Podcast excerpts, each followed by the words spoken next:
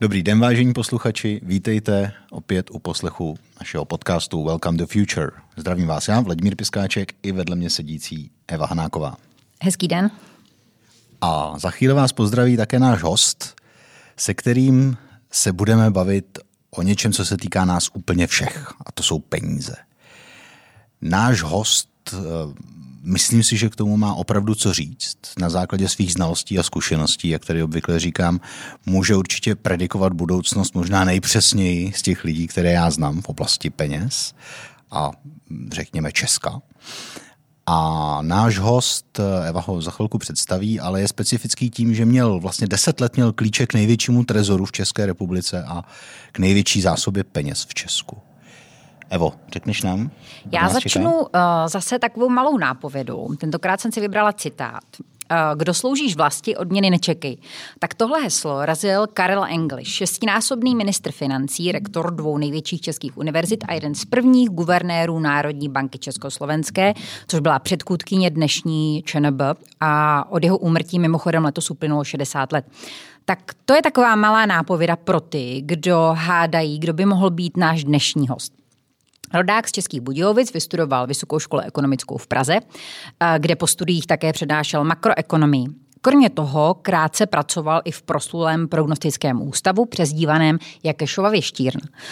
Po revoluci přešel na fakultu sociálních věd Univerzity Karlovy, kde vedl katedru makroekonomie. Posléze se stal poradcem ministra průmyslu a obchodu od roku 95 nastoupil jako hlavní ekonom do společnosti Patria Finance, podnikatele Zdeňka Bakaly a následně se stal výkonným ředitelem Evropské banky pro obnovu a rozvoj kde zastupoval Českou, Slovenskou, Maďarskou a Chorvatskou republiku. V roce 99 byl jmenován viceguvernérem České národní banky a o rok později stanul v jejím čele. Vybral si ho a jmenoval Václav Havel. Politikům navzdory. Spor o jmenování guvernéra České národní banky totiž tehdy přerostl do vážné roztržky mezi prezidentem, tehdejším a premiérem Milošem Zemanem a odstupujícím guvernérem Tošovským. Náš host totiž byl v té době už tehdy velmi blízko Karlu Schwarzenbergovi a podnikateli Zdeňku Bakalovi, v jehož Patria Finance pracoval. Prezident Havel tehdy jejich jednání, tím mám na mysli uh, tehdejšího premiéra Zemana a odstupujícího guvernéra Tošovského, Přirovnal k vydírání a vyhrožování a jejich argumenty označil za naprosto nicotné. O pět let později eh, našeho hosta do stejné funkce po druhé instaloval tentokrát prezident Václav Klaus. Funkci guvernéra tehdy vykonával až do roku 2010, kdy na vlastní žádost odešel. Krátce po odchodu centrální banky jej TOP 09 ustanovila lídrem své pražské kandidátky na post primátora Prahy. Od roku 2011 se stal partnerem poradenské firmy KPMG a letos udělal další profesní změnu. Spolu s dvěma dalšími partnery rozjel realitní fond zaměřený na nájemní bydlení. Náš host je zapáleným sportovcem, Jezdí na běžkách, na kole a také běhá. Je šéfem dozorčí rady ČSOB a dodnes přednáší na Univerzitě Karlově. Seznamte se, to je Zdeněk Tuma. Dobrý, Dobrý den, den, děkuji za pozvání. Dobrý den, děkujeme, že jste přišel. Děkuji Evě za poměrně stručný, na její poměrně, poměrně stručný úvod a stručné, stručné CV, které, které uvedla. Můžeme něco dodat ještě, jestli zapomněla na něco? Hmm, snad ne, já myslím, že tam bylo vše podstatné. Bylo tam vše podstatné, dobře. My musíme začít, to jsme se dohodli s Evou, eh, vlastně oba dva jsme hlasovali pro eh, u eh, dění, které nás provází poslední týdny, poslední měsíce. A to je zdražování, to je inflace, to je růst cen. Já když jsem se připravoval na tenhle podcast, tak jsem se naučil nový slovo. Nikdy jsem ho asi předtím nevyslovil a tím slovem je kvadriliarda. Aha, to jsem taky nikdy neskoušel. Protože jsem si našel, že uh, jedna z největších hyperinflací byla v Maďarsku po válce a tehdy, uh, pokud se nepletu, uh, dosáhla 400 kvadriliard a potom, co dosáhla toho, toho šíleného čísla, tak, tak vlastně byla asi obří měnová reforma a vznikl forint. Myslíte si, že nás něco podobného čeká, nebo s jakou pravděpodobností uh, současné rychlé zdražování může vyústit až nějakou velkou inflaci? tak by nám vystačilo na celý jako podcast tohle téma. Říkali jste, že jich máte víc. Já začnu možná tím, co se, jako citátem, co se připisuje Mervinu Kingovi, což je bývalý guvernér Bank of England, který říkal, že dobrá měnová politika by měla být nudná. A ono, jako když všechno do, dobře, tak je opravdu nutná, ale taká technická disciplína, občas centrální banka pohne mírně sazbami tím či směrem. Někdy to ani není potřeba, někdy stačí vyjádření centrální banky, aby korigovala to, co se děje na trhu. Ale čas od času se stane jako něco, kdy to vyžaduje výraznější zásah a pak se ukáže, že v každé zemi je spousta eh, expertů na měnovou politiku. Takže to se zase stalo teď a eh, jako je spousta lidí, kteří jinak s měnovou politikou nemají co dočinit a vyjadřují se k tomu.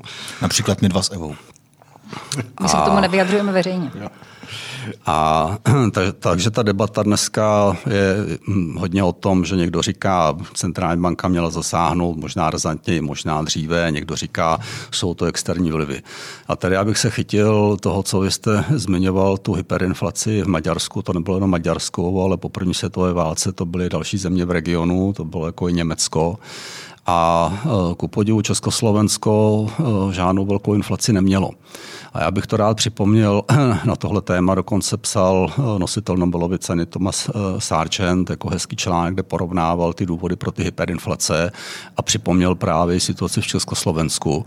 Já to připomínám, protože to ukazuje sílu nezávislé měnové politiky. Jo? Aniž bych chtěl teď jako indikovat, jestli možná se k tomu dostaneme, jestli euro nebo ne euro, tak jako tady bych jako podpořil, že když se dělá nezávislá měnová politika dobře, tak je, má opravdu jako velkou sílu. Samozřejmě, jako pokud se dělá špatně, tak může způsobit velké škody.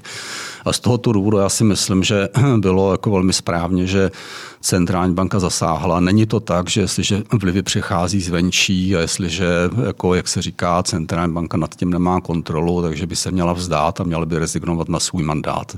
Ten mandát má jasně dan, to je jako by cenová stabilita.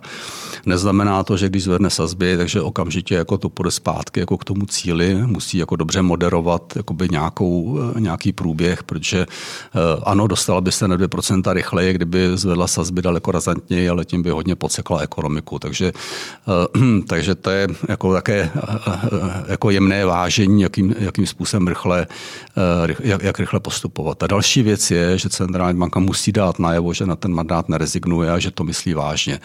Jako ten závazek je strašně důležitý. Možná bych ještě jako, jako ilustraci připomněl, když se začínalo s cílováním inflace, jako v roce 98-99, když jsme opustili fixní kurz koruny, tak eh, zahraniční Eh, experti, eh, a teď v dobrém slova smyslu experti, eh, když byly ty diskuze mezi centrálními bankami, tak říkali, hele, to jsou rozvíjící se ekonomiky, cílování inflace je dobré pro udržování jako stabilní cenové hladiny, ale na rozvíjící se ekonomiky, transition economies, jako to není odpovídající, to, to je jako byste dávali dětem jako sirky do ruky. Jo. A ukázalo se, že jako neměli pravdu, protože oni sice měli pravdu v tom, že my jsme nesplňovali všechny takové ty běžné předpoklady z znalost transmisního mechanismu, odměnové politiky, jak to ovlivňuje přesně spotřebitelské ceny, ale na druhé straně se ukázalo, že je strašně důležitý ten závazek centrální banky. To, že centrální banka řekne, že hodlá jako cílovat určitou úroveň inflace a řekne to kredibilním způsobem a tak se chová. A proto je hrozně důležité, že centrální banka zasáhla a přihlásila ke svému mandátu. Je samozřejmě pravda, že hodně jako bys, jako bys toho, eh, proč inflace roste, jsou jako nějaké externí vlivy, nejenom, je tam samozřejmě expansivní fiskální politika, ale jako přesto je důležité, aby ta centrální banka zakročila. Ještě než eh, přejdeme k těm vážnějším opravdu jakoby rozboru situace eh, kolem, kolem současného nárůstu, všeobecného nárůstu cenové hladiny, tak jak jsem zmiňovala, když jsem uváděla ten váš životopis, tak jsem tam použila citát Karla Englishe. A když jsem právě hledala si nějaké věci z, z historie, tak jsem našla takovou jako hezkou básničku uh, od Eduarda Base, která se jmenuje Drahota. Znáte ji? Ne. Tak já jim přečtu z dovolení. Není teda určitě, dlouhá. Jo. Sládci klejí za troleně. Chmel už zase stoupl v ceně. Chceme-li jen skromně žít, pivo musí podražit. Mouka dražší, vy jste ceny, křičí pekař ustrašený. Chceme-li jen trochu žít, housky nutno podražit. Ale nám se nejhůř daří, naříkají uzenáři. Chceme-li jen skromně žít, buřty nutno podražit. podražit. Pan domácí hned se straší, maso, pivo, chléb je dražší. Chceme-li jen skromně žít, činži nutno přirazit. Kdo pak by se toho nelek? Stát tím trpí jako celek.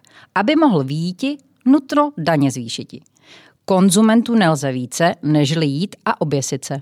Učí to však neprodleně, dokud špagát nestou v ceně. Takže to je jenom básnička, která má název Drahota a která je z roku 1913. My teďka v současné chvíli řešíme jako tady inflaci, která je na 4%. Vidíte, že tady tohle problém tak je, vidět, se řešil ještě před, nic nového pod, pod sluncem a konec konců, když se připomněla Karla Englishe, tak uh, on byl, jestli se nemýlí, minister financí v době, kdy vlastně začínala fungovat uh, Národní banka Československá, což bylo 1. dubna 1926 a měl tam strašně hezký projev, kde právě připomněl potřebu nezávislé centrální banky. Takže ty debaty o nezávislosti, kterých jsme taky absolvovali celou řadu jako v posledních dekádách, tak eh, byly tady před eh, těmi stolety a podtrhuje to, že vlastně už tehdy si uh, jak si tvůrci hospodářských politik uvědomovali, že pro uh, jakoby, uh, stabilní měnovou politiku, pro stabilní inflaci je nezávislost centrální banky důležitá. A vlastně už jako v té naší jakoby první uh, jako legislativě vznikající po první světové válce v Novém Československu byla ta nezávislost poměrně silně zakotvená. Ale paradoxně pak došlo k velkému konfliktu ministrem financí Anglišem a, a centrální bankou, které vedlo jako k, k rezignaci celé bankovní rady tehdy. To je takže Výborný, tak vidíme, že tak za A. Tady máme jako uh, zkrácenou učebnici makroekonomie, asi ve šesti odstavci, jo, jo. která je sto let stará. A teď mi říkáte, že vlastně stejný problémy jako řešil Uh, Před jasně, lety ale, Karel English se řeší dnes i v souvislosti ale mo, mo, s ministrem financí bychom, a ČNB, no, ČNB nebo bankovní radou. Tak tam byl, tam byl jako konflikt mezi tím, že uh, Rašín a ta bankovní rada jako byla jako myšlenkově stejně nastavená, uh, tak uh, jako oni byli přesvědčeni, že uh, ten boj uh, s, s růstem cenové hladiny během první světové války by se měl řešit tím, že bychom se měli vrátit na celou hladinu, která byla před první světovou světovou válkou. Takže vlastně nastavili a plus jako zakotvili eh, kurz koruny ke zlatu a nastolili jako extrémně restriktivní, extrémně tvrdou měnovou politiku. A vlastně English, a řada dalších říkali, jako je jakoby moc, to ta ekonomika těžko jako unese a eh, eh, ta měnová politika by neměla být tak restriktivní. A tlačili na určitou devalvaci což nakonec vláda odhlasovala a na to konto potom eh, rezignovala bankovní rada a následně se Karel English stával jako guvernérem centrální banky. Jo. Takže to, to byl jeden z velkých konfliktů, který tady byl, ale v každém případě je, eh, je, je vidět a jako, není to jakoby nová věc, ta, ta reakce na různé měnové krize, když se díváme pár set let zpátky, jako byla v tom, že by jako centrální banky měly být nezávislé, že ten, tento mandát by měl být jako oddělen od exeku, exekutivy. Takže ne, že bych říkal, když jako někteří lidé jako k tomu mají tendenci, že centrálně bankovní moc je další vedle jako soudní, jako výkonné a zákonodárné. Já jako říkám, ne, je to nějaká podmnožena té exekutivní, ale je respektována, jako že je nezávislá na té exekutivní exekutivní moci. No v ústavě každopádně zapsaná není tato moc, ale pojďme k současné situaci a vlastně k eh, po vašemu pohledu jako ekonoma, dostaneme se určitě k měnové politice ještě, ale pohledu na současnou situaci. Eh, růst cen je extrémně rychlý z mého pohledu, poměrně výrazný a řekněme, že, eh, řekněme, že centrální banka ještě určitě nevyčerpala všechny možnosti, které má ve smyslu růstu sazeb nebo zásahu, který, který může ne, udělá nebo, nebo už třeba plánuje. Co stojí, co je podle vašeho názoru jako ekonoma hlavní příčinou toho, že najednou ty, ty ceny takhle vystřelily? Jo, tak sešlo se, sešlo se několik faktorů. Určitě někdo z centrální banky by to vysypal z rukávu jako spíš než já, protože jsou, jsou do toho ponořeni uh, a jako všechno už jako bylo popsáno. jsou to samozřejmě externí vlivy, jsou tady nárůsty cen energií, které taky mají jako řadu příčin, není to jenom jedna. Uh, je to uh, problémy jako po covidu, to znamená zmiňovan rozpad dodavatelských řetězců, problémy jakoby v dopravě, takže čteme o tom jako každý den v novinách. Takže tyhle jako faktory sešly, abychom nezapomněli ty domácí faktory, tak konec konců jako velmi expanzivní fiskální politika, nějaká reakce na jako útlum ekonomiky a na, eh, na COVID byla v pořádku, ale zase, jak už jako čteme jako a, a slyšíme na mnoha místech, tak uh, ta konsolidace, která je zatím jako připravená, není dostatečně jako razantní a uh, tohle všechno potom ovlivňuje to očekávání chování na finančních trzích. Jasně, ale když jste začal vyjmenovávat ty, ty důvody, které jsou samozřejmě všeobecně známé, jenom já jsem chtěl, aby jako zazněly takhle za sebou, tak velká část z nich je vlastně externích. Jsou sem přivezený a my s nimi nic neuděláme. Prostě ceny energií my neovlivníme, stejně tak neovlivníme, jestli bude přetlak, přetlak v lodní dopravě někde v přístavech a tak, což se v tom potom eh, projevuje jakou moc v takovéhle situaci, kdy opravdu se to sem dopravuje, má ta bankovní rada a ta centrální banka, aby s tím něco udělala? Já jsem právě jako proto připomínal tu, tu historii a tu zkušenost eh, z, z první republiky z těch 20. let, kdy jako přesto, že ty externí byly, byly, byly také extrémně eh, inflační, tak jako přesto Československo dokázalo udržet jako stabilní cenovou hladinu a bylo jako jediná jako ve střední Evropě a konec konců jako včetně, včetně Německa. Eh, a takže já, já tvrdím, že přesto, že to jsou jako do externí vlivy, takže ta síla centrální banky je jako poměrně velká. Eh, záleží to hodně jako na očekáváních, eh, eh, která mají jako ti, kteří nastavují ty ceny, ty, jo, ty, ty price setters, jako, jako v okamžiku, kdy, jak jste četla tu, tu básničku, takže pekař podraží a nakonec všichni jako jdou nahoru, takže jako, jako důležité je, aby jako to očekávání nebylo, že příští rok bude zase 5%, pak zase 5% a všichni to budou postupně jako posouvat, posouvat nahoru. Nechci těm tvrdit, že můžeme jako řídit uh, uh, inflaci čistě přes inflační očekávání, ale ten vliv na inflační očekávání je jako důležitý, aby se nám neutrhla ze řetězu, potom se to vrací strašně těžko zpátky. Vlastně tohle, tahle situace, kdy uh, se zvládala tehdy ta jakoby stagflace 70. léta, kdy Paul Volcker začal tu moderní éru centrálního bankovnictví, včetně jako nezávislé centrální banky, tak šly prostě na dvouciferné úrokové sazby, což zase zase je jako bolestivé pro tu ekonomiku, aby, aby tohle zvládla. Takže abychom si ušetřili jako větší restrikce v budoucnosti, jako při tom zvládání jako toho inflačního tlaku, tak je dobré reagovat vlastně už na ty vlivy jakoby teď, aby nám to úplně ne, neustřelilo. Takže když vy jste na začátku říkal, že já vám tady můžu dát tu nejlepší prognózu, tak já vám jako nedám. Já naopak jako říkám, že jako v okamžiku, kdy publikujete prognózu, tak už je stará, protože už máte jako nové informace. Jo. To je jedna věc. A druhá věc, a to možná by bylo dobře, aby zaznělo, eh, že často se kritizují prognózy, jak nevychází. Pro mě prognóza není číslo. Pro mě prognóza je jako nějaký strukturovaný příběh. Takže jako to, že my jsme eh, rozhodli na základě nějaké prognózy, tak pro ně nebylo podstatné, eh, jakoby, že experti z, eh, ze sekce měnové říkali, eh, inflace bude za 4 až 6 kvartálů tolik a tolik a kurz se bude pohybovat tak a tak, ale ta prognoza poskytovala nějaký ucelený příběh. Vždycky ten model je nějaké zjednodušení jako reality. I uvnitř toho modelu máte nějakou nejistotu a máte nějakou nejistotu vně modelu, ale jestliže jako to máte jakoby jasně popsan, tak vy o těch nejistotách a těch rizicích můžete snáze diskutovat a vymezovat se. Jo, takže to možná už bych teď možná jako příliš jako už jako do, do, do jako, jako techničtější debaty, jo, ale jako řek, řeknu to, je, je, docela zajímavá jako debata uh, mezi centrálními bankami, kdo je vlastníkem prognózy.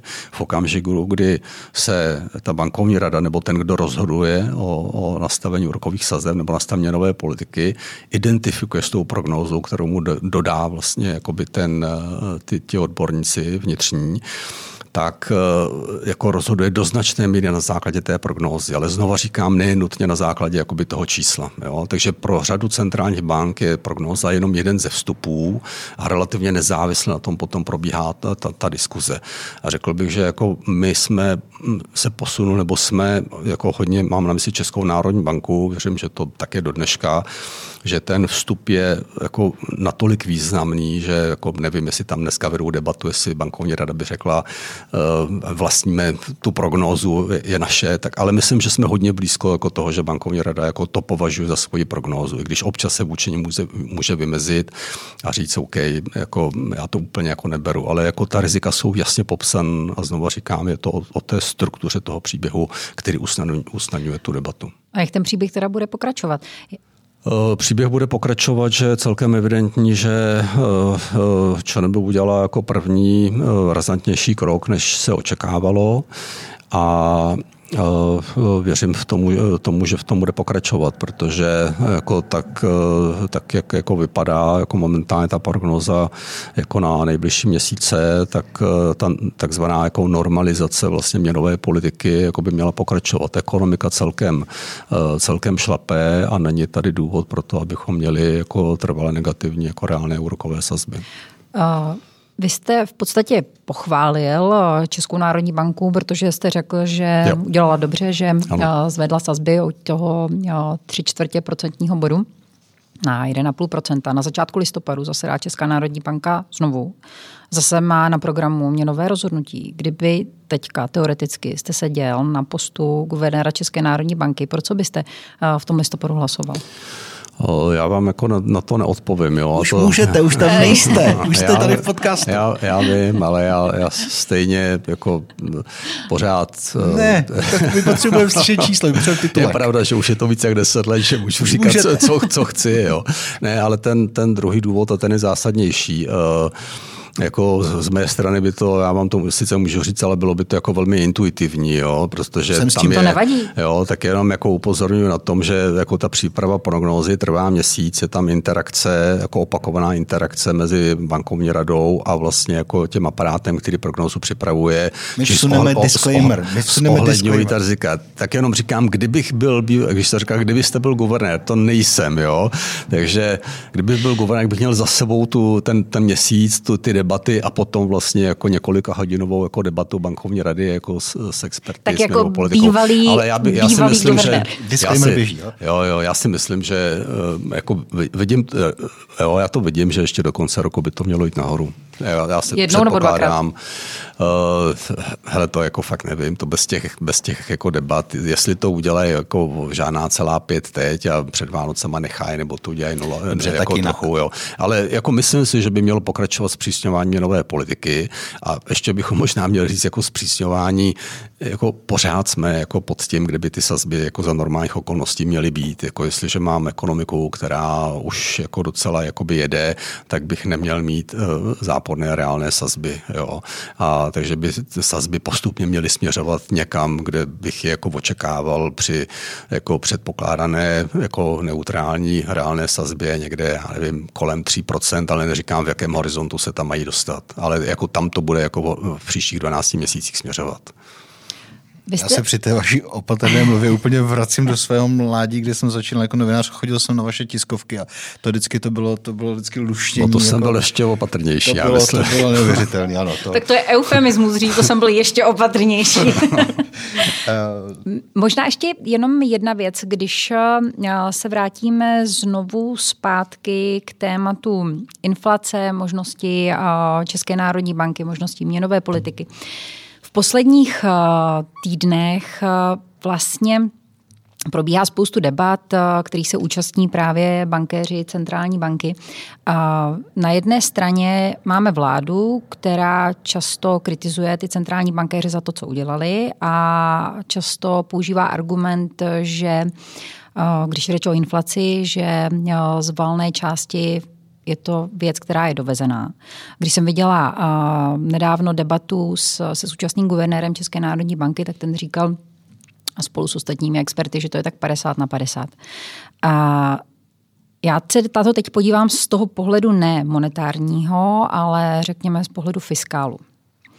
A řekněte mi, a když je to tedy tak, že prostě třeba guvernér Rusnok tvrdí, že je to 50 na 50 a že prostě evidentně teda mohla něco vláda udělat jinak, je, kde je teda podle vás ten problém?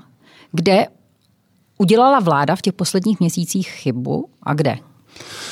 Eh, odpovím vám ale ještě jednu větu. I kdyby to bylo 0 na 100, kdyby to ze 100% bylo zvenku, tak stejně by měla centrální banka konat. Prostě ona má odpověď za cenu stabilitu a měla by dát najevo, že jako hodlá, eh, hodlá s, s inflací bojovat. Jo. Ale jestli je to 30 nebo 50% domácí vliv, to nejsem schopen já, já odhadnout, ale to je relevantní. No, eh, tak já už jsem to trochu řekl. No. Já si myslím, že skutečně eh, fiskální politika je na současnou eh, současný stav ekonomiky poměrně expanzivní. Souhlasím s těmi názory, že jako řada z těch kroků byly jakoby předvolební balíčky, které se stavem ekonomiky a s její jako fází jako neměly vůbec nic společného, tak prostě to se tak před volbami stává.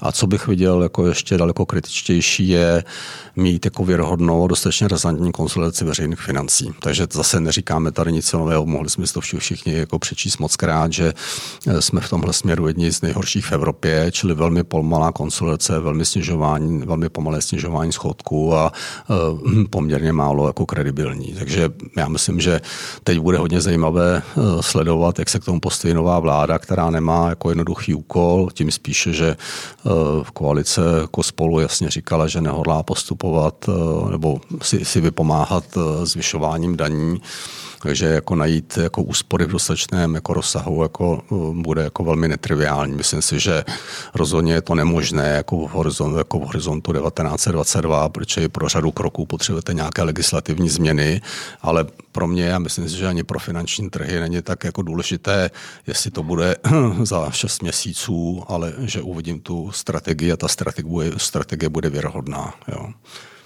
Zpátky ještě, ještě možná poslední jenom věc k tomu, k tomu fiskálu. Uh, vy jste se tak trošku vyhnul konkrétní odpovědi, ale uh, může vláda nebo neudělala vláda špatně i to, že prostě uh, poskytovala spoustu těch pobídek, že vlastně motivovala a lila do domácností peníze. Na druhé straně byly zavřené podniky, to znamená, že, že tam vlastně docházelo k disproporci mezi poptávkou a nabídkou. Tam se na to z toho důvodu, že vlastně já nemyslím, že na konci 60. let Milton Friedman použil pojem, který jsem jmenoval helikoptérová metoda. Helikopter money, no.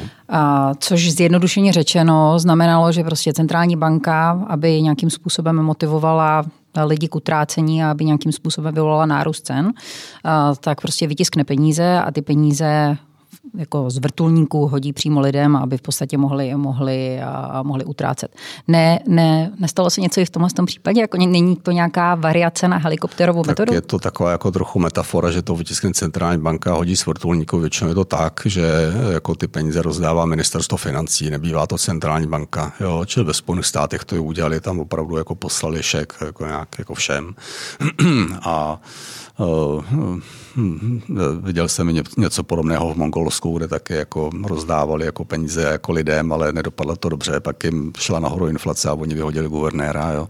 Takže Uh, jo, tak uh, vlastně já, když se vrátím jako do doby, kdy jsem nastupoval do centrální banky jako v roce 99, tak jsem si jako v té době neuměl představit, že se dostaneme s úrokovými sazbami během mého mandátu pod 5%. Jo. Nejenom, že jsme byli za chvíli pod 5%, ale porazili jsme eurové sazby a, a dolarové sazby jako poměrně, poměrně rychle. Takže dneska tím chci jenom jako říct, jak strašně se změnil ten svět a vlastně jako měnová politika, že něco, co ani nebylo popsáno v učebnicích a ty vlastně ty neortodoxní měnové politiky a veškerá kvantitativní uvolňování byly spíš jako teoretické jakoby koncepty, včetně jako teda jako eh, helikopter eh, money, což nakonec jako v některých státech jsme konkrétně pozorovali. Ale zpátky k vaší otázce, jako hm, U nás bych to takhle jako úplně nenazval, ale jako asi by stálo, já tady bych se o to nechtěl pokoušet, ale asi by stálo potom za nějakou podrobnější analýzu i nějaký jako výzkumný,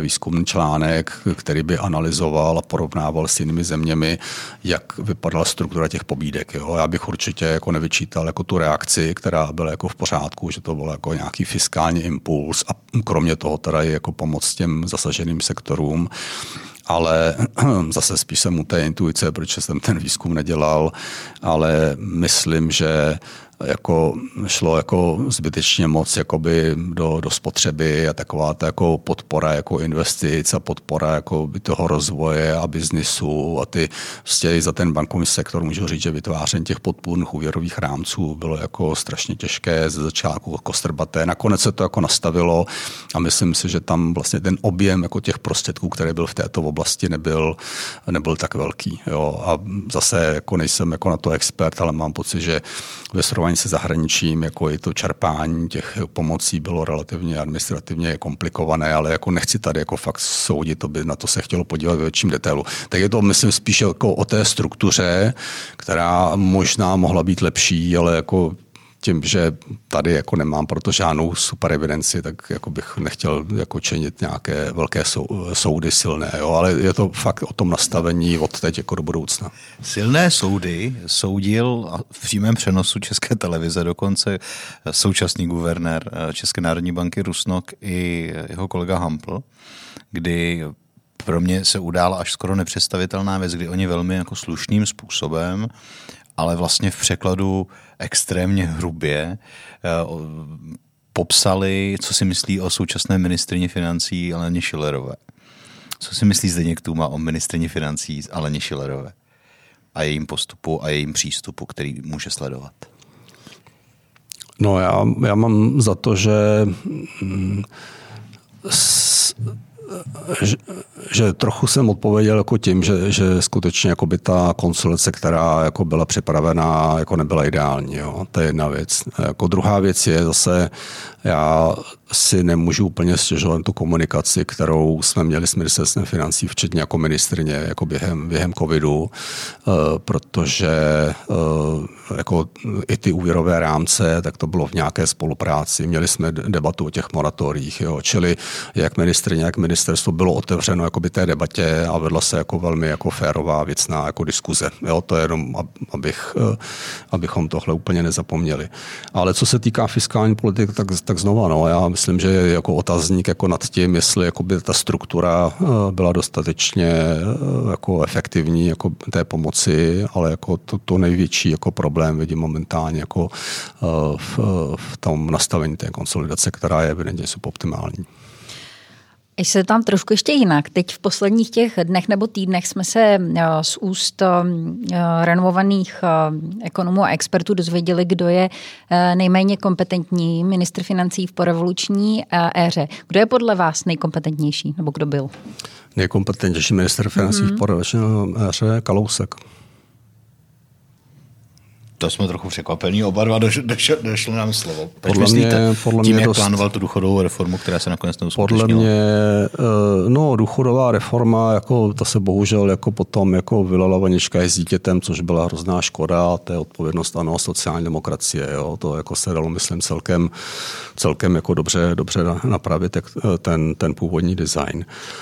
A, ale tak já to posuzu, já jsem měl jako partnery uh, za dobu jako mého mandátu desetiletého jako uh, guvernérování šest premiérů a šest ministrů financí, jo, takže jako můžu trošku porovnávat, ale jenom to taky indikuje, že ta jako konzistence potom jako těch, těch politik může trošku pokulhávat. Takže Mirek Kalousek byl jako vždycky jako eh, bezvadně připravený a hlavně jako skutečně pokrýval jakoby tu škálu eh, jako toho, eh, té problematiky. Jo. Určitě asi hodně lidí by řeklo Eda Janota, ke kterému já mám jako velký respekt taky a, a jako, jako byl to můj kamarád a mi strašně líto, že, že odešel velmi předčasně a ale za prvé na to tam byl jako relativně krátce a e, myslím, že on jako pořád v sobě měl jako primárně ten rozpočet. Jo. Ten mandát toho ministerstva financí je daleko širší, včetně e, té odpovědnosti za, za regulaci finančních trhů a do toho se člověk zase tak úplně jako rychle nedostává. Jo? Takže tohle to byl pro toho Edu jako určitě jako handicap, že tam ten mandát byl z definice, jako bylo dopředen, že byl relativně jako krátký uh, a určitě jako to není jako potom něco s, či, s takovým mandátem, že se budete pouštět, pouštět do nějakých jako větších reform. Jo? Mirek Kalousek také dokázal zrestrukturalizovat ministerstvo financí, což taky jako je jeden z mála ministrů, které vy jste něco takového udělali a jako opravdu si to sám jako odpracoval. Jo? Takže já pokud mohu soudit z té mojí osobní zkušenosti za těch minimálně za těch deset let, tak ta spolupráce že byla jako férová, byl extrémně dobře připraven na každé jednání.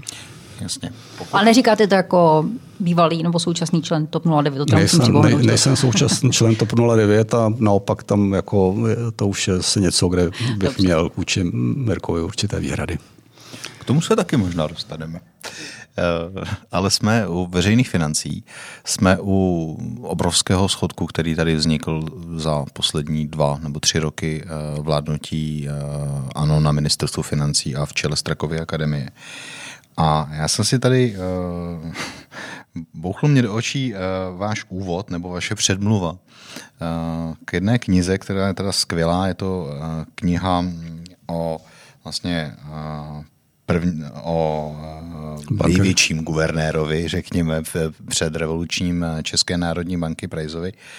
A, a vy tam píšete, On nebyl, ne, největší guvernér, největší bankéř, první, no. bankéř, ne, jako pardon, první bankéř České republiky a, od Kosatíka. Že? Od Kosatíka. A vy tam píšete eh, v tom úvodu, eh, stejně jako před více než 80 lety, i my jsme se ocitli na Prahu velké období velké deprese a vlády a centrální banky na celém světě v mnoha případech sáhly po bezprecedentních zásazích do chodu tržní ekonomiky.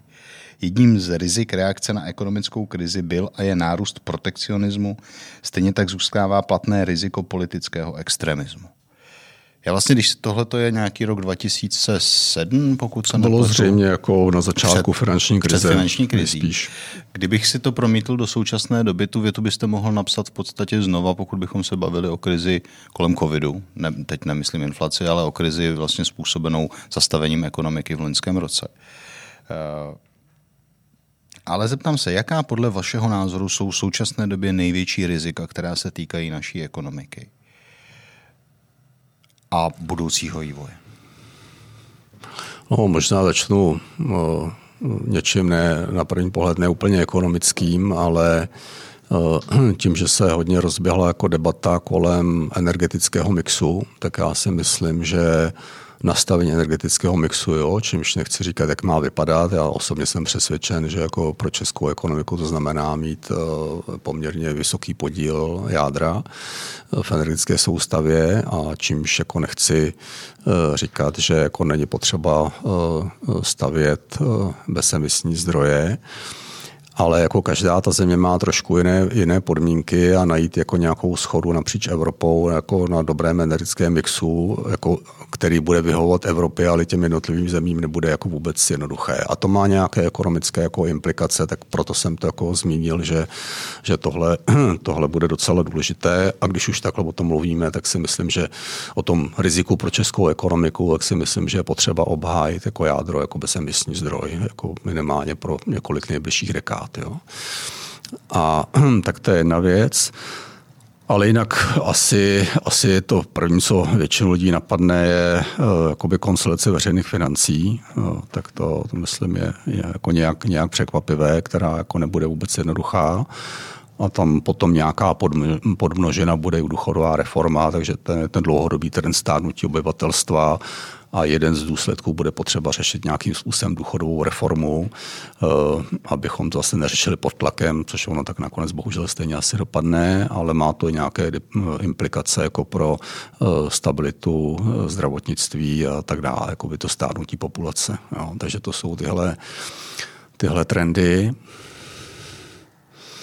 No, zkuste ještě napovědět, no, na co mě by, mě by třeba zapomněl. zajímalo, jestli vás děsí uh, ten schodek veřejných financí, který vidíte, nebo si říkáte, vlastně ano, bylo to jako uděláno rychle, ale no, to jsem říkal jako konsolace veřejných financí, hmm. to jsem říkal, to mě děsí. No.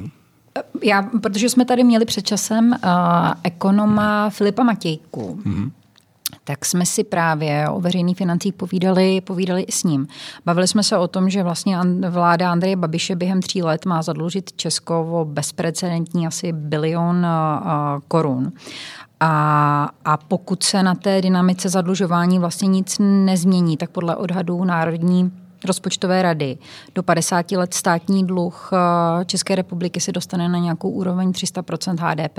A teď já se na to ptám z toho důvodu, že často, když se bavím se svými kamarády, spolužáky, prostě z vysoké školy ekonomické, tak eh, často mě překvapuje, jak vlastně mm, je vlastně benevolentní vůči tomu, co, co se týče zadlužování a česká vláda dělá. Že to berou a často slyším argumenty typu my na tom ještě nejsme tak špatně jako nějaké další země a vlastně zadlužují se všichni. Dokážete vy lidsky vysvětlit, proč je to špatně?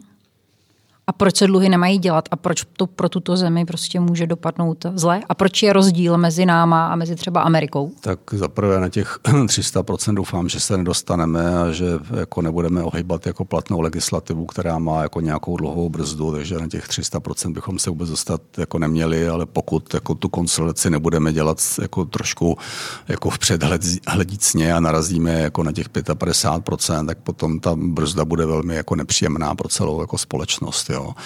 To je jedna věc. Druhá věc je, já jsem kdysi spolupracoval na jedné studii, kterou jsme dělali jako s kolegy z OG Research pro eh, OECD, eh, která právě se snažila ukázat, že bylo lepší mít jako, podobně jako máme měnové politiky v předhledící, tak i mít v předhledící jako fiskální politiky, čili jako prognozovat ten vývoj a reagovat jako na to, než to nastane, což je taková asi možná jako idealistická jako no před, před, představa. Ale eh, jako říkat, co by bylo správně, říkám jako ideální stav, ale jako říkám to z jiného důvodu. Jo. My jsme dělali, uh, dělali jakoby srovnání a to byl jako i požadavek vlastně jako OECD, aby to mělo trošku jako širší jako dopady, tak jsme dělali porovnání České republiky, Rakouska a Německa. Teď myslím, že to byly tyhle tři země a jako celkem jasně se nám ukazovalo jako v těch simulacích, že Eh, česká ekonomika z hlediska jako dynamiky toho dluhu a, a jeho udržitelnosti, jako je, to začíná mít kritické někde kolem 45%. Jo? Jakmile se přeunete přes 45%, tak ať už v důsledku jakoby, jako dynamiky, struktury, likvidity na trzích, tak jako začnete mít jako problém jako ten, ten dluh jako držet na stejné úrovni nebo ho snižovat. Když to Německo za stejných předpokladů bylo na 80% ještě pořád v pohodě. A jako to je ten rozdíl. To si znamená, že když že, že, že Německu budou dál půjčovat jasně, investoři zahraničním, zatímco nám, hm, když budeme mít poměr... Takže život není vždycky možná spravedlivý, jo, ale prostě eh, velikost, the size matters, jo, prostě velikost je podstatná v tomto případě. A uh, já dám ještě jinou ilustraci. Eh, Lotyšsko na začátku vlastně finanční krize se, se jako dostalo do situace, že přestože nemělo jako nějak jako vysoký dluh vůči HDP, tak ta dynamika vlastně nárůstu toho dluhu byla taková, že jako strašně rychle jako přestali schopnost mít půjčit na finančních trzích.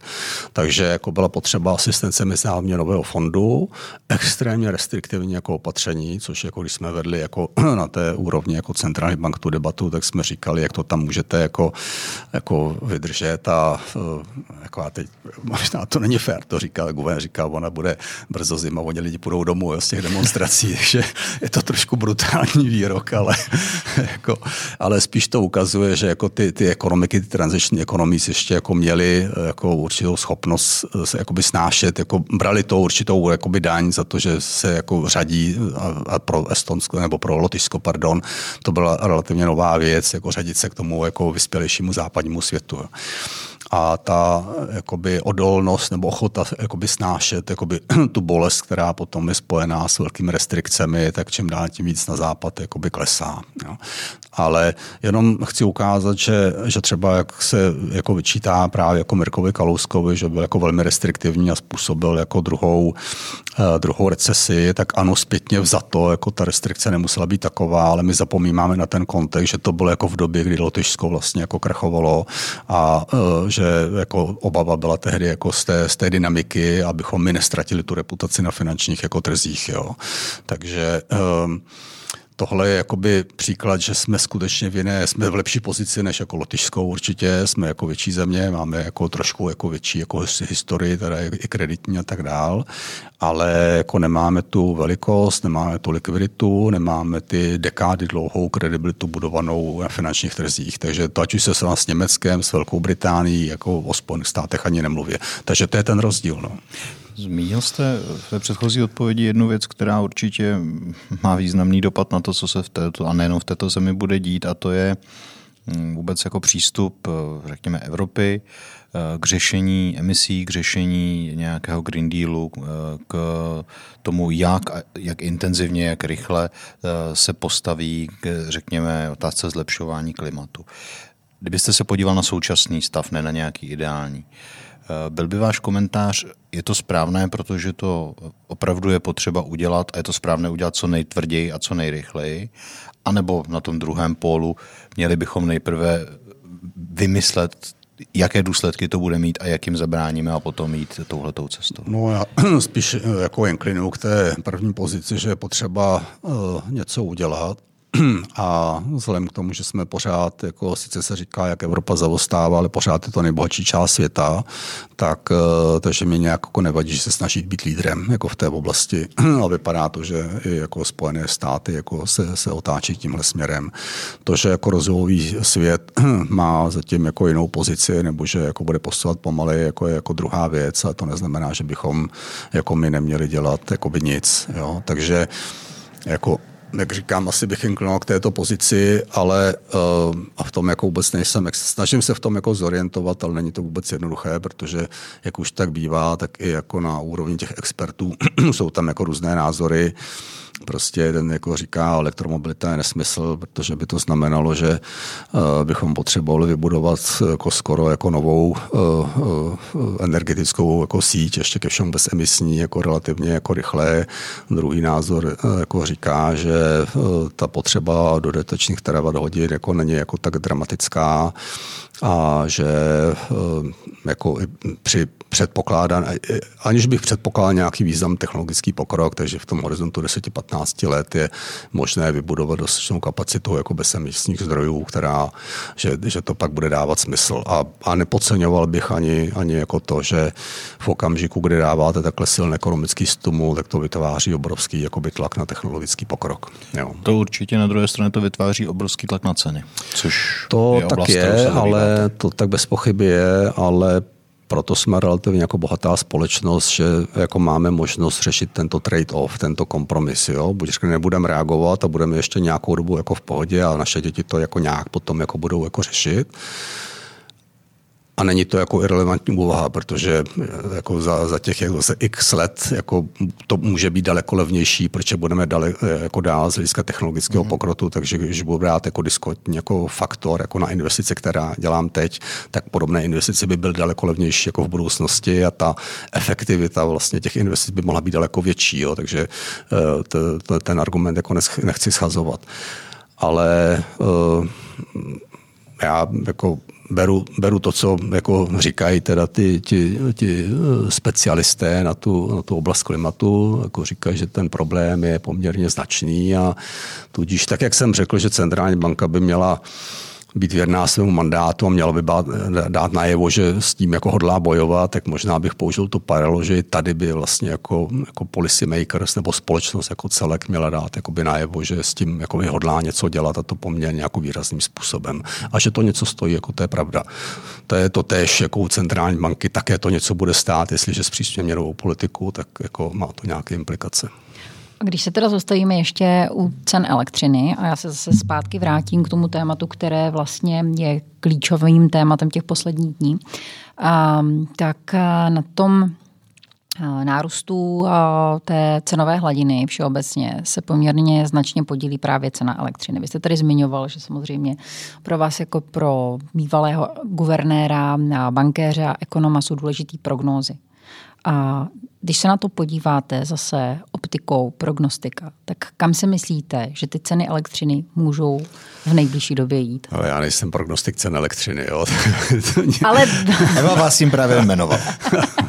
to se no, ale já zase můžu jenom jako citovat jako lidi, kteří jako tomu trhu rozumí. Jo. Tak jako mně připadá, že převažující názor na úrovni centrálních bank, které, které se taky snaží to téma analyzovat, je, že eh, ten, že jako by velká část toho efektu by měla být jako, že by měla být dočasná. Jo.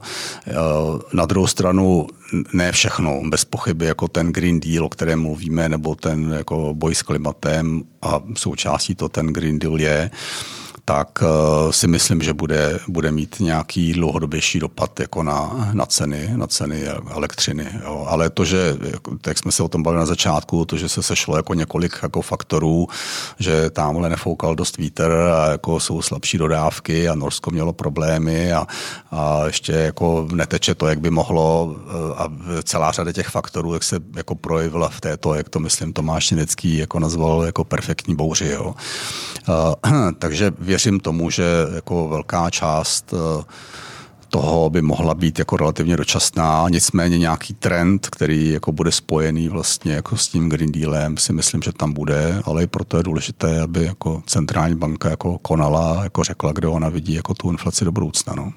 A co se týče státu, má smysl, aby stát eh, dával různé zase pobídky, aby nějakým způsobem eh, ten nárůst cen energií vlastně kompenzoval? Ne, já si myslím, že třeba to, co jsem slyšel včera od premiéra, tak jako mě úplně vyděsilo, jo? jako to, že by sundali DPH na nulu, jako pro boha proč, jo? Jako, jako pomůžeme občanům, to znamená, že občanům vezmu peníze, abych jim zase dal, jako stát žádný peníze nemá, stát má jenom to, co vybere na daních, že jo? takže sundám DPH, abych jako to, to vzal jako jinde, anebo zvýšil dluh a vezmu to jako na daních jako našim dětem, jo? To, to je jako z jedné kapsy jako do druhé. Takže ne, já si myslím, že ty mechanismy stát má. Samozřejmě jako eh, pokud eh, se jako pro nějaké domácnosti jako ten, eh, ten dopad bude jako příliš těžký, a mám na mysli jako nižší příjmové kategorie, tak od toho tady jako mám mechanismy, abych jako těmto domácnostem pomáhal.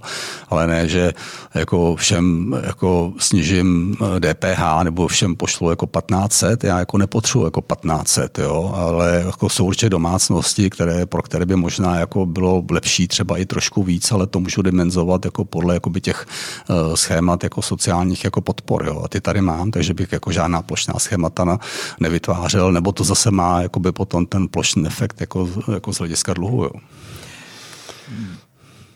Pojďme k tématu, které s tím naším dluhem eh, výrazně souvisí a to je COVID. Mě, musím říct, že mě hodně překvapilo, když jsem četl váš článek, který jste napsal, myslím, s Mojmírem Hamplanem. S Mojmírem, no. Eh, o eh, souvstažnosti, do jaké míry eh, se ekonomicky vyplácí, jestli to můžu přeložit, vlastně bojovat s covidem, jak se bojovalo a do jaké míry už to nedává smysl. Zeptám se, proč jste ho napsali, ten článek? Hmm, tak byla to tak trochu náhoda, protože eh, byť jsme jako s Mojvinem, jako nejsme jako, já nevím, v každotýdenním to, to kontaktu, ale kvůli čemu jsme si volali a teď jsme se shodli, jako že nás to oba štve, jako ten, ten pohled a ten silkový přístup a tak jsme něco nadráftovali a, a nějak jsme to, nějak, jste, nějak co, jsme to co, opublikovali. Co, co tím přístupem? A, co vás štvalo? Co vás tak rozčilo? Já bych řekl, že ono to ani potom nebylo úplně překonáno. Já myslím, že jsme se na COVID jako dívali uh, hodně jako na zdravotnický problém a jako pokud takhle mohu parafrázovat ten článek, tak my jsme říkali, to není jen zdravotnický problém, to je primárně společenský problém. Tam je nějaký trade-off, jestliže vlastně jako udělám takováto ekonomická omezení, jako, jako ty lockdowny a tak dále, děti přesnou chodí do školy, tak to má nějaké dopady na tu společnost. A cílem společnosti, ten jako, jako promiňte, objective function, jo, ta cílová funkce společnosti není minimalizace smrtí jako na COVID. Omlouvám se. Ale prostě je to nějaký nějaký welfare, je to nějaký blahobyt, ale ne v ekonomickém slova smyslu. Tam jako samozřejmě i do toho welfare se jako zahrnuje včetně jako adekvátní lékařské péče a tak dále, ale my jsme omazovali tu lékařskou péči, jo? takže jako my jsme jako celou tu funkci jako strašně soustředili jako jenom na covid a pomíjeli jsme jako další dopady, ať už zdravotnické dopady, ekonomické, společenské, dlouhodobější dopady jako na vzdělávání těch dětí a, a tak dále. Jo? Takže my jsme říkali, je to komplexnější problém, je to vlastně nějaký trade-off v společnosti a nemělo bychom se na to dívat jenom tak, že příští týden musí mít co nejméně nakažených. S jakou jste se potkali reakcí? Já jsem nikdy neměl tak, takhle, já vím, že na sociálních sítích jsme to schytali, jo, ale tak ty já moc jako nesleduju a komentáře už vůbec ne, ale jak já jsem dostal eh, tolik jako děkovných a pochvalných SMS, který jsem v životě žádný svůj příspěvek nedostal, jo, takže Jenom... ve smyslu konečně to, konečně to někdo řekl super. Jako, jo. Jenom eh, já připomenu ten titulek, eh, jo. protože ne možná všichni ten text četli, tak ten titulek zněl bývalý šéfové ČNB Tuma a Hampel necháme v zájmu ochrany života umřít celou českou ekonomiku? No, vy jste novináři, takže vy víte, že autoři jako ne, ten titulek náš zněl jinak. Tak jo, jaký, já už teď jak zněl váš titulek? Uh, přiznám se, že fakt nevím, upřímně. Já musím říct, že tenhle je dobrý. Ale, ale tenhle uh, jsme fakt nedělali my a víte dobře, že editoři to dělají tak, aby to přitáhlo co největší jako pozornost. Jako faktem je, že součástí toho, řekněme, teď jsem jako řekl, co byl ten jako zkaz, co nám jako by šlo co ukázat, ale ano, měli jsme tam jako nějakou, vycházeli jsme uh, z nějakého přístupu k ceně lidského života, hmm. k potenciálním dopadu na tu lidskou společnost, takže ty, ti lidé, kteří se jako soustředili na to, jak říkali, nemůžete vypočítávat hodnotu lidského života, to je jako přece jako nekonečné, musíme všechno minimalizovat a tak dál. Ale jak jsem říkal, tohle je jako platná metodologie eh, státního ústavu pro kontrolu léčiv, takže ten má jasně danou metodologii a tu my jsme vlastně jako použili jako pro ten, pro ten odhad. Ale ten byl ilustrativní a měl vést jakoby, jako k tomu zamyšlení se jakoby nad, nad tím, jak k tomu celkově přistupujeme. A podle mě jako po celou tu dobu toho covidu, přestože pak už se jako objevovaly ty argumenty, ano, má to nějaké ekonomické dopady, musíme brát v potaz, tak já si nemyslím, že, že skutečně by na to byl ten komplexní, komplexní pohled. A vlastně jako vláda po té, co udělala jako několik chyb, tak byla tak strašně vyděšená, že už jako nerozhodovala radši skoro nic. A jaké teda chyby podle vás optikou tohoto textu nejfatálnější chyby, které vláda vlastně v době toho covidu udělala? Hele, uh, to, kdybyste mě avizovali, tak bych si třeba udělal nějakou přípravu a měl bych tady jako seznam, jo. Ale Eh, já řeknu, že třeba pro mě by bylo i, jako zklamání té skupiny Mezes, jo, což byla ta mezortní skupina a mm, jako to, že vláda udělala chyby, to už jako prostě nechávám. A tohle pro mě bylo intelektuální zklamání, protože jako to jsou jako vzdělaní, velmi inteligentní lidé a prostě argumentace doktora jako Smejkala jako typu uh, přece musíme, proč máme otevřené jako uh, firmy, když jsou zavřené školy. Ta argumentace jako by měla opačná. Pro boha, proč jsou zavřené školy, když jako máme nejvíc zavřených škol a jako žádný velký efekt jako to nemělo. Jo. A když nakonec se podařilo uhájit otevřené jako firmy a začaly se testovat, jak se zjistilo, tam skutečně jako minimální záchyt, protože už jsme byli jako v nějaké jakoby fázi, eh, kde, kde začínala být poměrně vysoká jako promořenost a, a, a provočkovanost. Jo. Uh, to je jedna věc. Další třeba výtka, když už teda jsem zmínil meze, tak říkali, budeme jako vycházet jako z vědeckých poznatků z prognóz. Prognózy měly systematicky jako špatně, tak jako o nich přestali mluvit. Říkali, že bylo transparentní, já jsem si díval na jejich zprávy, tam jako, jako odkazy jako na tohle jako vůbec jako nebyly. Jo. Takže podle mě strašně vařili jako z vody, jako z hlediska jako těch, těch opatření. Jako uznávám, ty data jako nebyly, ale, uh, ale uh, no, takže já jsem byl jako jako očekával bych trochu jako víc a myslím si, že jako ten eh, jako pohled, ta snaha, že to má být mezirezortní a která by třeba splňovala právě ten komplexnější pohled jakoby na, na společenské dopady, tak já jsem to tam jako neviděl. Jo. A e, jinak jako chyby, no tak několikrát vyměnit ministra zdravotnictví jako uprostřed jako krize, tak to je jako kdybyste jako měnili ministra financí několikrát uprostřed krize, jo, čili jako konzistence vůbec, a, nebo nekonzistence a potom jako rozvrat jako ministerstva zdravotnictví. E, co bych vyčítal strašně moc je, vědomí vydávání opatření, o kterých jako vím, že jako nebudou, eh, že nejsou v rozporu, nejsou v souladu jako s právním řádem, jo, jako, jako jeden z těch ministrů klidně řekne, já to udělám, aspoň získám čas, úplně jako nepředstavitelné, takže, takže těch věcí by se tam asi našlo víc, no.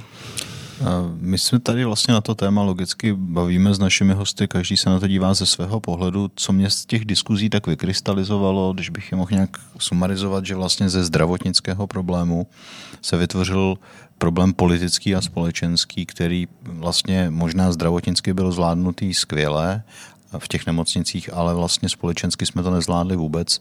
Mě třeba osobně jako z toho všeho, co jste jmenoval, přijde nejděsivější to, že vlastně na rok zavřeli školy, když sousední Rakousko je mělo 14 dní zavřené a, hmm. a Kanada je měla asi týden. Jo.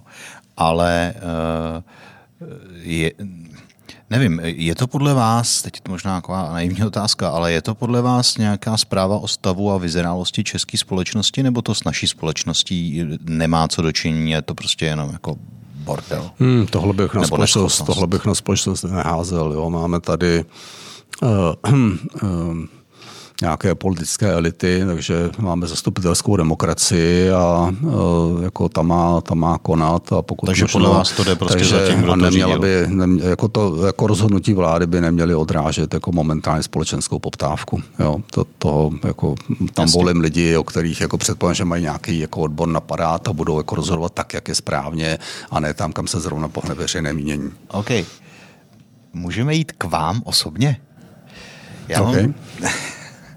Protože nás samozřejmě zaujalo, co děláte a e, čím se v současné době zabýváte. Ale předtím mám takovou otázku. Vy jste vlastně e, působil dlouhou dobu jako jedna z ústředních figur minimálně ekonomického, společenského a odborného života tady, tady v téhle zemi. E, jste aktivní řadu dekád a pak odejdete, odejdete z čela centrální banky a vlastně začne vám v vozovkách nový život. Jo. A mě úplně, jsem si vzpomněl na citát Lubora Žalmana, když odcházel z eh, vedení Raiffeisenbank, tak on mimo jiné říkal takovou větu, že říkal, no, když se ptali, jaký to je, jako když teďka po první životě není velký bankéř. A on říkal, no, vždycky jsem rušil schůzky lidem já, teď je ruší oni mě, to je taková jako pro mě nejviditelnější novinka. Jako.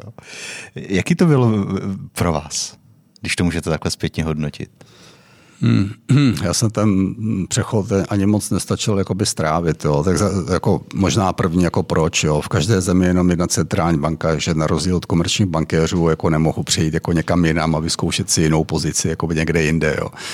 A Uh, takže bylo jasné, že budu dělat něco jiného a byť to tak může vypadat tím, že jsem jako skončil pár měsíců dřív, než mi končil mandát a následně jsem akceptoval jako nabídku jako Karla Schwarzenberga, Merka Kaluska, vést TOP 09 jako v Praze, jak to může že to bylo kvůli tomu, ale nebylo, jo, skutečně ta nabídka přišla jako uh, poté. A takže já jsem to moc neměl čas strávit, protože jako naopak to bylo velmi hektický, protože já jsem sice jako po té, co jsem skočil v čem odjel jako na dovolenou a pánovi mi slíbili, že než se vrátím z dovolené, tak to nikde jako neunikne. Samozřejmě to vydrželo asi dva dny. Takže, takže dovolená vás nebyla. Takže někteří novináři za mnou jako byli ochotni přijet do Itálie a podobně. Takže ne Itálii, dovolenou jsem si, dovolenou jsem si, jsme si s rodinou užili, ale tak pak začala normální kampaň, která byla poměrně jako intenzivní první, tím, že jako byla krátká, byl na to, byl na to jako dva, dva, dva, dva tři měsíce a takže jako na, na tenhle efekt, který popsal jako Lubor Žalman, tak eh, ten jakoby čas jako v tomhle jako nebyl, tak tam ten přechod možná byl, byl trochu hladší a bylo to úplně, tak jsem skočil jako rovnoma do, nohama jako do úplně jiného, jiného světa dopadlo, jak to dopadlo. To asi by bylo na delší debatu, jako nechci jako teď prostě možná jako jednou, dvěma větama, tak eh, jako pro pamětníky, jak vy si to možná pamatujete, tak TOP 09 to jako vyhrála sice na, na počty mandátů a v Praze, ale jako neměla samozřejmě více jak 50%, takže předpokládal jsem jako vytvoření koalice s ODS, protože mi přišlo, že jako, jako voliči dali jasně najevo, že by viděli rádi pravicovou koalici a ODS se potom pro mě poměrně překvapivě jako dohodla s ČSSD a pak tam byly takové jako ty, ty různé změny v dalších čtyřech eh, letech, tak jako mohl bych říct, jako byla to moje neskušenost, možná jsem měl jednat s oběma nebo dát nějakou eh, super jako nabídku ODS jako, nebo tak, ale nějak jako, nějak mě přišlo, že, že tak, jak jsem se k tomu postavil, takže to odráželo jako vůli voličů, ale evidentně ta vůle politických stran vypadala trošku, trošku jinak. Tak to byla jako tahle, tahle etapa a já jsem pak po té, co teda jako to, to nedopadlo a, a primátorem jsem se nestal, tak jsem sice zůstal zastupitelem řadovým, ale začal, vrátil jsem se ke svojí jako profesionální kariéře a to bylo ve finále consulting a vlastně s KPMG jsem se bavil ještě jako předtím, než vůbec jako eh, vznikla jakoby ta, ta nabídka jako na tu politickou dráhu, takže jsem, jsem začal potom působit eh, v KPMG, takže to bylo dalších jako téměř jako deset let eh, v consultingu. No a teď vlastně jste udělal, už jsem to říkala v tom životopisu hmm. vlastně na začátku, že jste udělal další takový jako krok ve vaší profesní éře uh, ku předu. A spolu s dalšími dvěma uh, kolegy, partnery jste založili uh, fond kvalifikovaných investorů, který se jmenuje IRQ Funds. Hmm. Řekněte nám, jak vás tohle to napadlo? Ten fond vlastně jenom uh, chci říct, že vlastně uh, se vlastně zaobírá investováním do realit. To je docela dobrá, dobrá, dobrý směr investování ne, v dnešní době. Hmm, možná ještě eh, jednu větu tam vsunu. Já jsem vlastně končil v KPMG, protože ta partneři tam mají jako nějaký věkový limit a já už jsem se mu přiblížil a mezi tím přišla nabídka jako z KBC, jako eh, mateřská společnost eh, ČSOB, takže jsem také v rozhodčí radě ČSOB, což to jsem ale říkala v tom životopisu na to začátku. říkala, já vím, že jo. A jenom to připomínám, že to je pro mě vlastně jako hodně, hodně zajímavá věc, protože já buď jsem se na bankovní sektor díval z pohledu jako regulátora nebo z pohledu makro z centrální banky nebo potom přes individuální projekty eh, jako v konzultingu, kde vidíte jenom nějaký, nějaký segment a v zásadě, ať už jste v centrální bance nebo konzulting, tak eh, vidíte jenom to, co vám ukážou, jo, když to přeženu. A teď jste na druhé straně, teď jste vy ten, kdo to schovává. teď mám, teď mám jako možnost eh, vlastně se dívat jako na tu komplexitu jako velké univerzální banky zevnitř, což je pro mě profesně jako hodně zajímavý. A ten, a ten váš vlastně ta nová tomu, firma nebo to nové tomu, směřování? K tomu, k tomu fondu a jako nebylo to se nic dlouhodobě prvopánového, ale prostě jako potkal jsem se jakoby s, s pár lidmi a jako mm, jeden z těch spoluzakladatelů jako developer a eh, ta, byl to on, kdo přišel s, tím, s tím nápadem, tak jsme se tom nějakou, nějakou dobu povídali a nakonec jsme takhle jako ve třech založili ten fond. Ten fond je trošku, jako nemovitých fondů je celá řada, jo, takže Tohle by mělo být trošku specifické v tom, že my bychom eh, za prvý jako nabízíme, myslím, jako docela jako vyslušný jako výnos eh, pro, pro investory. Konec konců je to fond, fond kvalifikovaných investorů. No, my říkáme, my jsme hodně jako potlačili, myslím, ve srovnání s trhem, jako ten management fee a, a pro takovou tu nejběžnější kategorii jako prvních 7% čistého výnosu jde investorovi a teprve potom nad těch 7% my se dělíme jako by ten management toho fondu s tím investorem. Jo. A to samozřejmě jako ne, ne, nemáte šanci dosáhnout tím, že, že byste jako kupovali jako hotové, uh, hotové objekty a, a jeli čistě jako na nájem. Jo. Takže vy musíte vstupovat samozřejmě pro to jako FKI, pro to fond kvalifikovaných investorů, který by měli rozumět riziku, vzít jako určité jako riziko jít už v té fázi jakoby výstavby, eh, třeba před stavebním povolením, dotáhnout vlastně jakoby ten development a další jako důležitá jako věc té strategie, že my bychom si jako rádi část toho nechávali a postupně budovali nějaké portfolio námního bydlení. Takže v okamžiku, kdy ten projekt ideálně, aby tohle bylo možné dělat, tak potřebujeme, řekněme, středně velké projekty, takže řekněme aspoň od 100 bytů nahoru, aby jako bylo možné uplatnit tohle strategii, že část toho si necháte, část rozprodáte máte a vlastně tu equity potom zase použijete jako na další jakoby projekty. Tak jsme, jsme jakoby na, na startu v tom, že uh, asi ten nejtěžší krok, kdy jste u nápadu a na ten, pro ten nápad potřebujete získat investory, protože řada investorů se ptá, jaké máte portfolio a kolik se toho proinvestovali, tak tam potřebujete udělat ten první krok tak uh, máme, teď potřebujeme udělat ten druhý krok a udělat jako skutečně jako nějakou akvizici, takže jako dvakrát jsme, ten trh je prostě jako hodně, hodně pod tlakem, takže jako dvakrát se objevil někdo, kdo podle mě jako nesmyslně jako přeplácel, jo. A takže jako uvidíme, teď máme, díváme se na nějaké dva další projekty, takže prostě doufejme, že, že tohle klapne a že budeme moc jako za, za pár měsíců ukázat, že, že ta strategie takhle jako funguje. Vy jste větu o nesmyslném přeplácení použil před deseti lety, možná jo. bychom se divili, jo, kde, jo, jo. kde dnes ty ceny jsou. Jo, jo. A jinak možná, nevím, jestli to zaznělo, jsme jako čistě jako na bydlení, jo? neděláme komerční nemovitosti, ale jako čistě residential, čili jako uh, bydlení. V této souvislosti se tam vlastně se vracím úplně na začátek. Když teďka děláte v, v řekněme, v realitním biznesu, koukáte se určitě na projekci cen, nějak to kalkulujete do, do, do toho vašeho biznesu.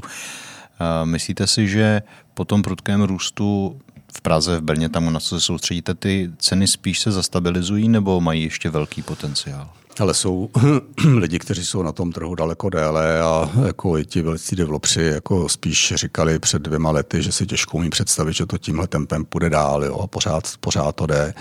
Uh, takže já bych opakoval dneska, že si jako těžko umím představit, že nám to poroste pořád jako 10% ročně, ale na druhou stranu jako ten, uh, ten základní problém, který je jako nedostatečná nabídka a jako pomalé procesy se eh, jako nezmění jako příliš rychle. Jo. Eh, v Praze momentálně několik poměrně jako velkých projektů, kde eh, to vypadá, že by se mohla podařit změna územního plánu, takže to by hm, jako trošku jako mohlo tu situaci jakoby měnit, ale stejně je to teprve ve fázi změny územního plánu, územně rozhodnutí stavím povolení, takže jako když se všechno povede v horizontu, eh, ten, ta změna územního plánu v horizontu 12 měsíců, tak ty byty uvidíme nejdřív za pět let. Jo.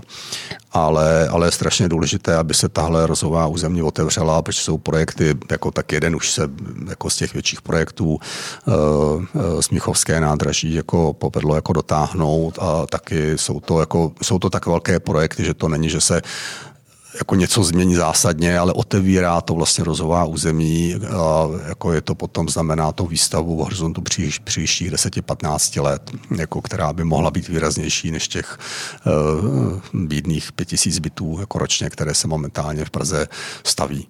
Takže vy máte, jako já nevím, 200-300 tisíc lidí, kteří každodenně dojíždí do Prahy a řada z nich by docela ráda jako nějaké bydlení v Praze měla, takže ta poptávka je skutečně jakoby veliká a to na tu cenu bude pořád tlačit. Takže proti sobě budou dva efekty mhm. určité udržitelnosti, ale zároveň jako ty, ty obrovské poptávky a omezené nabídky a tohle obávám se, že se v blízké době jako nezmění. Takže já bych si sám spíš přál, aby jako to jako tempo, aby ty ceny nerostly tak rychle, protože pro jako to, co my chceme dělat, to vůbec není podstatné. Jako ten, jako náš business model nepočítá jako se zhodnocováním s růstem ceny bytů. Jo? My to prostě kalkulujeme jako za těch podmínek, které momentálně jsou a uh, i z hlediska jako prostě finanční stability, tak bych se v tomhle držel pořád trošku palce centrální bance, byť jako tu odpovědnost nemá teda zrovna za ceny bytů, ale spíš se, spíš straně, spíš se na to na dívá. Straně. Ale tak pořád tam trošku ta, uh, to srdce maličko zůstává centrálního bankéře. Vy jste zmiňoval, že v případě vašeho vlastně nemovitostního fondu, že se budete zaměřovat na nájemní bydlení. My jsme tady měli před časem architekta Pleskota který říkal, že problémem v České republice a hlavně v těch velkých městech, včetně Prahy, je to, že tady v podstatě neexistuje trh s obecními byty nebo s městskými byty. Vy, jako zase možná optikou bývalého potenciálního primátora, primátora Prahy, jak se na, na, na vlastně na problematiku obecní nebo výstavby obecních bytů, případně uh, městských bytů díváte? Jo, já nebudu asi reagovat na architekta Pleskvota, protože jsem u toho rozhovoru nebyl, tak bych teď to, to ale spíš obecně, jo, ta, jako ta kritika často jde tím směrem, že, že obce jakoby prodávaly, prodávaly velké obecní byty a teď ty byty chybí. Jo. To si myslím, že jako s odpuštěním úplná pitomost. Jo. Ty byty nechybí, ty jsou tady a někdo v nich jako bydlí a většinou v nich bydlí jako ti, kteří v tom bydleli předtím, dostali možnost to odkoupit, pokud jako nechtěli, tak to koupil někdo jiný, ten v tom bydlí a nebo to pronajímá. Jo. Takže ty byty někde jako nezmizely. Uh, takže pokud je problém obecních bytů, tak si myslím, že to může být jako, že to může být město od města se lišit, eh, podle jakoby té, té poptávky, navíc jako některé municipality pořád obecně jako byty, byty mají. A uh, ta jako poptávka by se měla odvíjet od toho, jak to, které město, či v případě Prahy jako městská část, jakoby potřebuje. Jo? Takže pokud chce mít Eh, potřebuje byty jako pro jako učitele, pro zdravotní sestry, jako jim pomoct, aby jako udržela jako tu zaměstnanost v těchto sektorech, které jako nejsou prostě nějak top, top placen a chtěla si jako udržet jako lidi eh, ve svém jako městce, městě nebo městské části, tak jako potom si umím představit, že, že obec buď rekonstruuje a dá dohromady ty byty, které má, jako, nebo nějaké, nějaké koupí. Jako Praha zakládá jako městského developera, jako mám jako držím jim palce a mám trošku pochybnost, jo, že budou čelit úplně stejným problémům. To, že bude městský developer, neznamená, že nepotřebuje území, uh, změnu územního plánu, územní rozhodnutí a bude procházet úplně stejným procesem jako kterýkoliv jako komerční developer, akorát, že ten komerční developer to jako umí. Jo. Takže Praha vlastně, doufejme, že ty procesy Praha jako najme, bude muset najmout lidi, kteří to umí a kteří to teda budou jako dělat. Nevím, jaká je úplně jako výhoda proti tomu, kdyby, uh, jako, když budou chtít obecní byty, aby to koupili. Ale umím si představit, že ta úvaha je taková, že jsou jako některé jako pozemky, které třeba jako Praha nebo městské části mají ještě jako v držení a že by je sami chtěli developovat. Uh, možná, jo, já se určitě zatím bude nějaký materiál, mají to promyšlen, tak já určitě. to nechci jako, nějak, nějak jako moc kritizovat, ale rozhodně to tu situaci jako s, jako s bydlením zásadním způsobem jako nemění. A. Ale asi jako to hlavní, jako, co chci říct, ano, jestliže jako městské části nebo hlavní město chce byty měl být jasný účel, proč to chtějí a vlastně jako Praze nic nebrání nebo kterémukoliv jinému městu uh, nic nebrání to, aby byty jako, jako pořídilo. Jako no. Myslím, že můžu mluvit za nás, za oba s Evou, když řeknu, že si myslím, že to mají promyšlené stejně jako dopravní politiku a politiku opravy komunikací, ale kdybych na závěr uh, se zeptal, uh, Zdeněk Tuma jako politik, neláká vás ještě jednou to zkusit? Ono je to vtipný, já jenom to možná dodám, protože těsně před rozhovorem, když jsme tady seděli, tak já jsem vlastně Zdeňkový Tumovi říkala, když se podívám na, vaše, na váš životopis, tak v podstatě vy už jste byl téměř vším, čím jste být mohl. Byl jste akademikem, byl jste guvernérem v centrální bance, byl jste poradcem, teď si v podstatě zkoušíte roli pseudo startupu, dobře, nebo prostě rozjíždění nového biznisu. A vy jste se smála, říkal jste, no, tak ještě vším jsem nebyl, tak eh, co je to? Čím je to ještě Zdeněk Tuma nebyl? A čím bych chtěl být? Uh, ne, tak teď rozhodně žádný vstup do politiky neplánuju, protože z těch aktivit, co jsme tady jako udělali výčet a nejsou úplně všechny, jako teď se docela věnuju tady kousek od vás jako sídlí English College Prague, kde jsem jako ve správní radě a jako zrovna nedávno se nám podařilo odkoupit budovu od Prahy 9 a chystáme velký jako developerský projekt jako ve smyslu rekonstrukce jako budovy, tak uh, tomu se také jako poměrně jako dost, dost věnuju a některým dalším věcem, takže rozhodně ne, nemám jako nejenom prostor na nic dalšího, ale jako řadu věcí jsem teď začal a myslím, že je to potřeba někam, někam popotáhnout. Takže v dohledné době, já teď nechci takové to omšele, nikdy neříkej nikdy, jo, ale prostě rozhodně jako teď nic jako neplánuji a, a jako určitě jako příštích pěti let ode mě v tomto směru nic neočekává. Malinko se angaž, angažuji jako v podpoře jednoho potenciálního prezidentského kandidáta, ale ten je to tady. Teď jsem chtěla říct jako konkrétní věci, jako jsem se chtěla zeptat, co kdyby vám někdo nabídl post eh, ministra financí, jestli byste řekl ano, eh, kdyby vám nabídl post kancléře eh, u nějakého prezidenta, řekl byste ano, nebo co je něco, ne, to co bych je... řekl, že ne, to na, na, na oboje by bylo ne, no, to jako v daném okamžiku by na obojí bylo ne. Mně se vždycky líbí ty věty v daném okamžiku, nebo teď právě. Tak já nevím, sice jo, se mi tady představil jako prognostika a i když se považuji za, za hodně člověka jako v předhledícího, který jako trošku uvažuje o tom, co bude dělat za rok, za dva nebo za tři, tak v tom horizontu, který já dohlédnu, dobře. tak odpověď zní ne. Ano, dobře. Nicméně my moc děkujeme, že jste přišel, že jste si na nás našel čas. Moc děkujeme. Já děkuji za, děkuji za pozvání a za příjemný rozhovor. Naschledanou.